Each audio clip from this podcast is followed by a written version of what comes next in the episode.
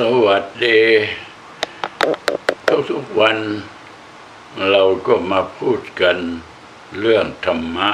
เรื่องทำบุญ เรื่องทำบาป เพื่อที่จะเป็นเครื่องเตือนสติ เพราะคนเหล่านั้น มันมีการเผลอสติได้ เพราะว่าสิ่งแวดล้อมในโลกนี้มันมีมากมาย สารพัดยิ่ง คอมพิวเตอร์บ้าง ลงหนังลงละครบ้าง สถานที่เที่ยวอะไรต่างๆ ดีบ้างไม่ดีบ้าง มันก็มีสิ่งแวดล้อมเยอะแยะ ในเรื่องของการทำบุญทำทานการกุศล บางทีท่านบอกหรือโบราณท่านกล่าวไว้ว่าทำบุญให้โทษปรดสัตว์ได้บาป มีคำพูดคำนี้ขึ้นมาได้อย่างไร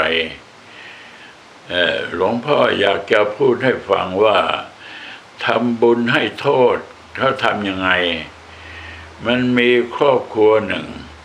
ก็ทำการบวชลูก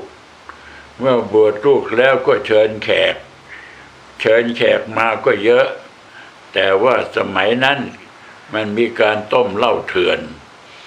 เจ้าภาพก็เพื่อที่จะให้ทุนราคา ก็เลยต้มเหล้าเถื่อนขึ้น พอต้มเหล้าเถื่อน แล้วพวกแขกมาก็เลี้ยงเหล้าเลี้ยงยากัน พอเลี้ยงเหล้าเลี้ยงยากัน มันก็เกิดทะเลาะกันทะเลาะกันไปทะเลาะกันมาก็ฉวยไม้ได้ ต่างก็จะตีกัน เจ้าภาพก็เลยต้องไปห้าม บอกว่าขอทีขอทีอก็เลยคนที่ทะเลาะกันก็เลยตีหัวเจ้าภาพสักคนละที ในที่สุด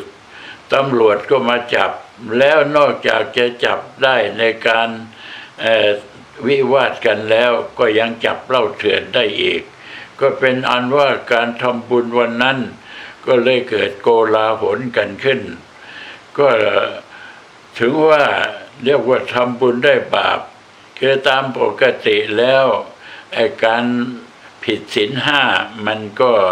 ทำให้เกิดบาปอยู่แล้ว แต่การทำบุญจะบวชหน้าคทั้งทีก็ไม่น่าจะไปเอาเรื่องที่เป็นบาปบาปมาปะปน มันก็เลยทำให้โกลาหลก็เรียกว่าทำบุญให้โทษโปรดสัตว์ได้บาปนั่นน่ะ มันก็มีเรื่องเล่าให้ฟังว่ายังมีในายพรานคนหนึ่ง เขาไปติดแล้ว ไปดักแล้วทำแล้วเพื่อที่จะดักนก ในการครั้งนั้น ก็มีนกตัวหนึ่งไปติดแล้วในพราน เพราะในพรานกลับบ้าน เมื่อกลับบ้านแล้วถึงเวลามากู้คือมาเก็บเวลานกติดแล้ว ทีนี้นกตัวนั้นยังไม่ตายยังดิ้นอยู่ มีตาพระขาวคนหนึ่ง เดินมาจากไหนไม่รู้มาเห็น มันก็เลยมีความสงสารนก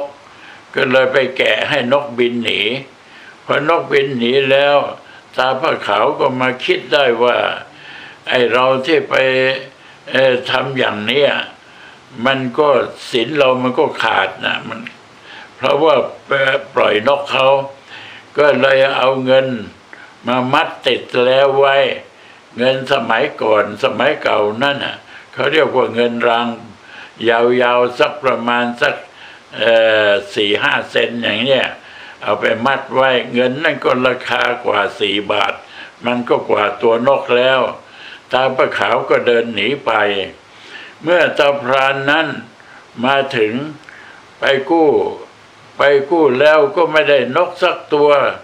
กู้ไปกู้มาก็ไปเจอเอาเงินติดเข้า ตั้งแต่เกิดมา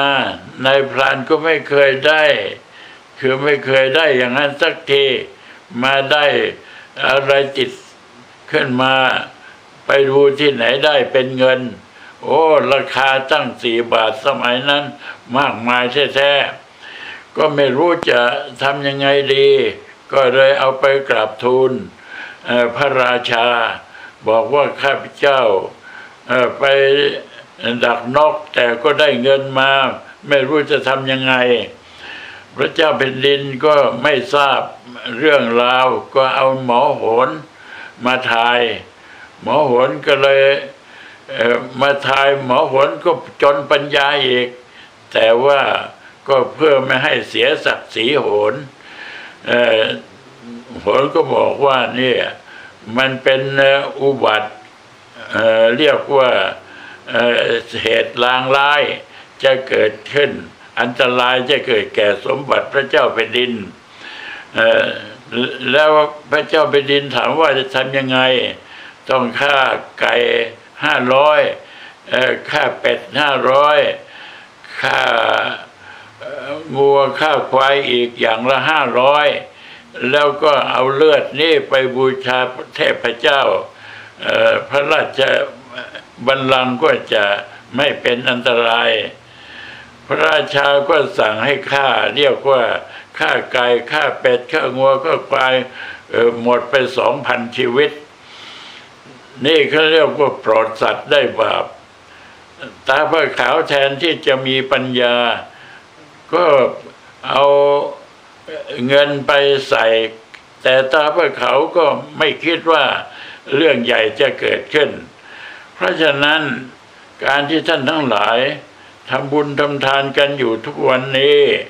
ก็ควรที่จะพิจารณา เห็นว่าสมควรอย่างไร เมื่อเราจะถวายสังฆทาน เมื่อเราจะบวชพระ เมื่อเราจะสร้างวัดสร้างวา หรือเราจะทำอะไรต่างๆนั้น ท่านก็ให้พิจารณาด้วยปัญญา เพราะฉะนั้นในพรหมวิหารสีนะเขามีเมตตา แล้วก็ก็มีกรุณา เขามีกรุณา แล้วเขาก็มีอุเบกขา อย่างเนี้ยคำว่าเมตตาก็คืออต้องการให้คนอื่นได้รับความสุขกรุณา ก็พยายามให้คนอื่นพ้นทุกข์ มุทุตา เมื่อจะช่วยใครก็ไม่ใช่พูดหยาบคาย ก็พูดจาอ่อนหวาน อุเบกขา เมื่อเราช่วยเขาไม่ได้ เราก็อย่าเอาตัวเขาไปเสี่ยง ก็ใช้อุเบกขา เพราะฉะนั้นเมื่อมีเมตตาก็ต้องมีอุเบกขาอย่างนี้ มากล่าวกันไปตลอดจนกระทั่ง ถึงการทำสมาธิ ทำสมาธิก็ถือว่าเป็นความดีแล้ว แต่ว่าสมาธิที่ทำสมาธิเพื่ออวดคนอื่นนั้น มันก็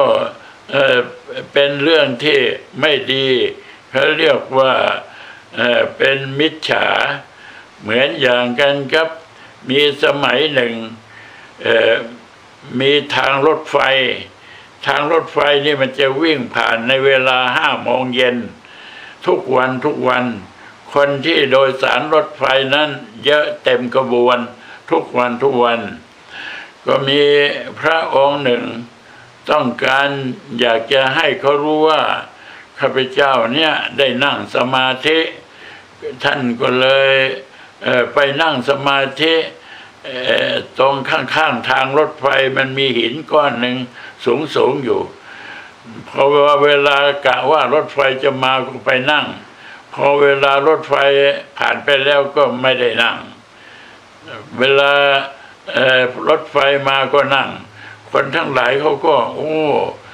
มีพระแข่งคัดอยู่องค์หนึ่งนะรถไฟคู่มาก็ยังนั่งสมาธิอยู่ คนก็กล่าวขานกัน อะไรอย่างนี้เป็นต้น แต่ว่าอย่างนั้น มันไม่ใช่เป็นเรื่องของการนั่งสมาธิเพื่อต้องอสร้างพลังจิตหรือสร้างบุญสร้างกุศล แต่เป็นการนั่งสมาธิเพื่อความโอ้อวด อย่างนั้นมันก็เป็นมิจฉาทิสมาธิได้ เพราะฉะนั้นเเราท่านทั้งหลาย การที่เราได้ฟังธรรมะนั้น เราก็จะต้องสำเนียกว่า พระท่านสอนยังไงตักเตือน หมายความว่าตักเตือนซึ่งกันและกัน สิ่งใดไม่ดี ก็ตักเตือนว่าอย่าทำเลย สิ่งใดดีก็ให้พากันกระทำไป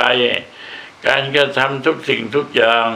ก็ควรที่จะต้องใช้สติใช้ปัญญา พิจารณา